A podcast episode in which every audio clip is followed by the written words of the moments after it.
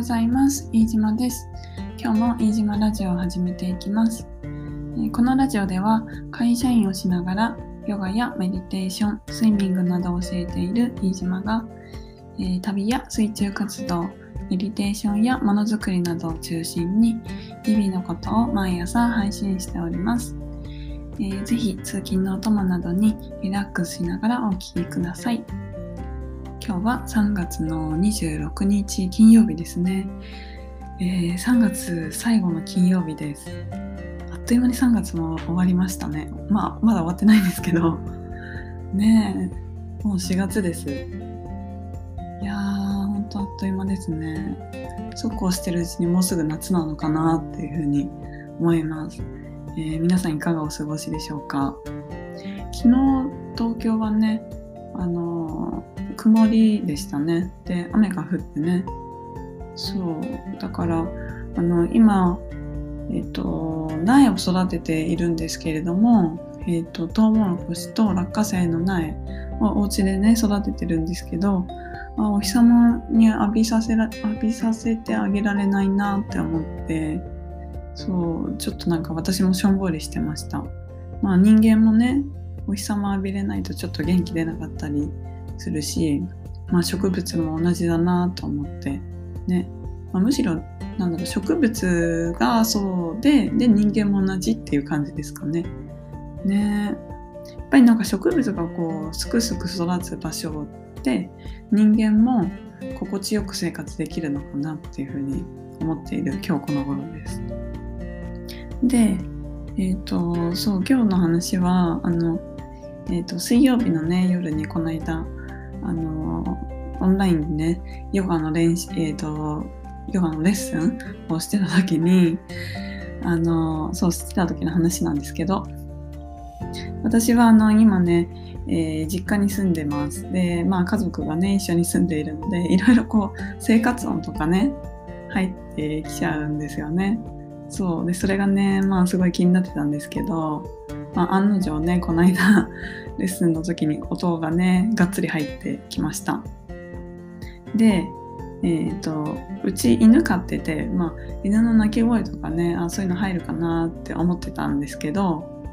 まあ、犬の鳴き声だけじゃなくって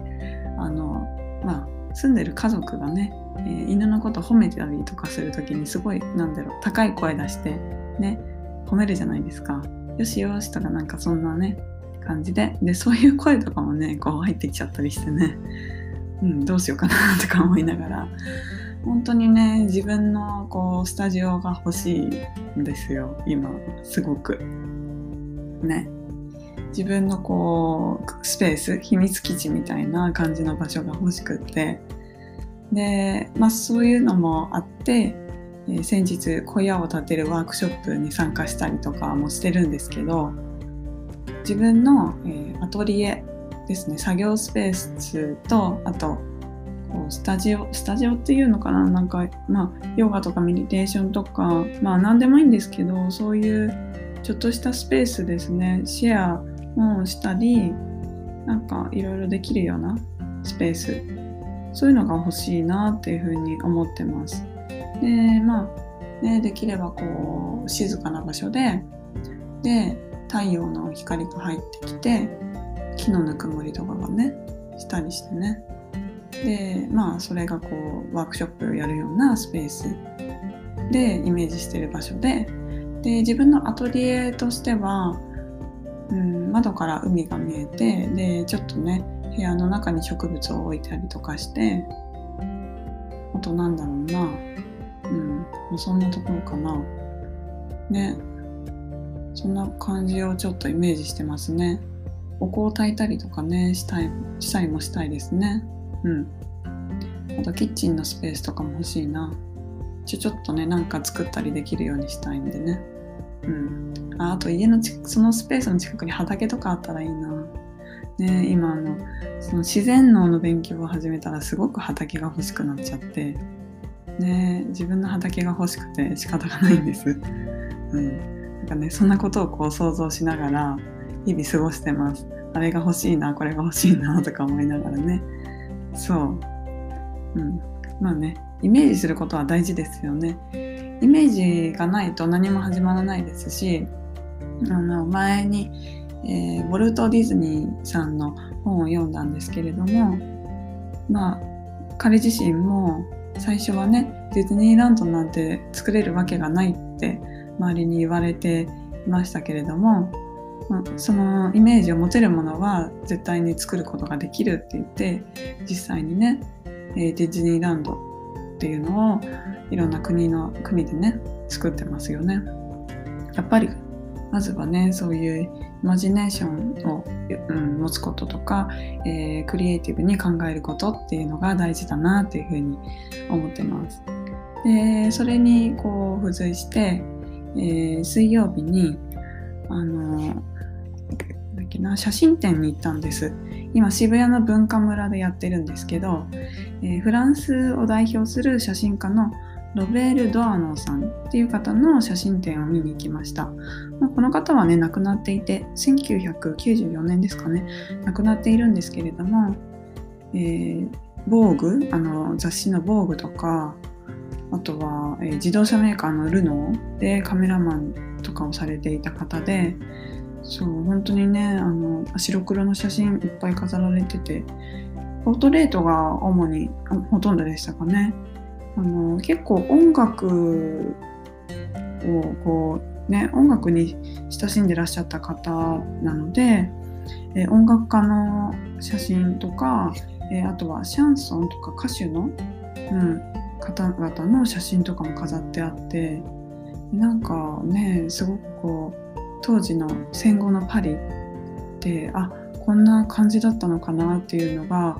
伝わってくるようななんかすごく何て言うの躍動感っていうんですかねリアリティ飾ってない感じというかそういう写真がたくさん展示されてました。うん、なていうんだろう日常が切り取られてるっていう感じですね。うん、そう。でその中であのドアノンさんがえー、残していた言葉ですごく印象的だったのが、えー、特に作品を作ろうとは思っていなかった。私が愛するこの小さな世界の思い出を単純に残したかっただけだ。そう。これがすごくこう印象的でした。でちょうどねあのー、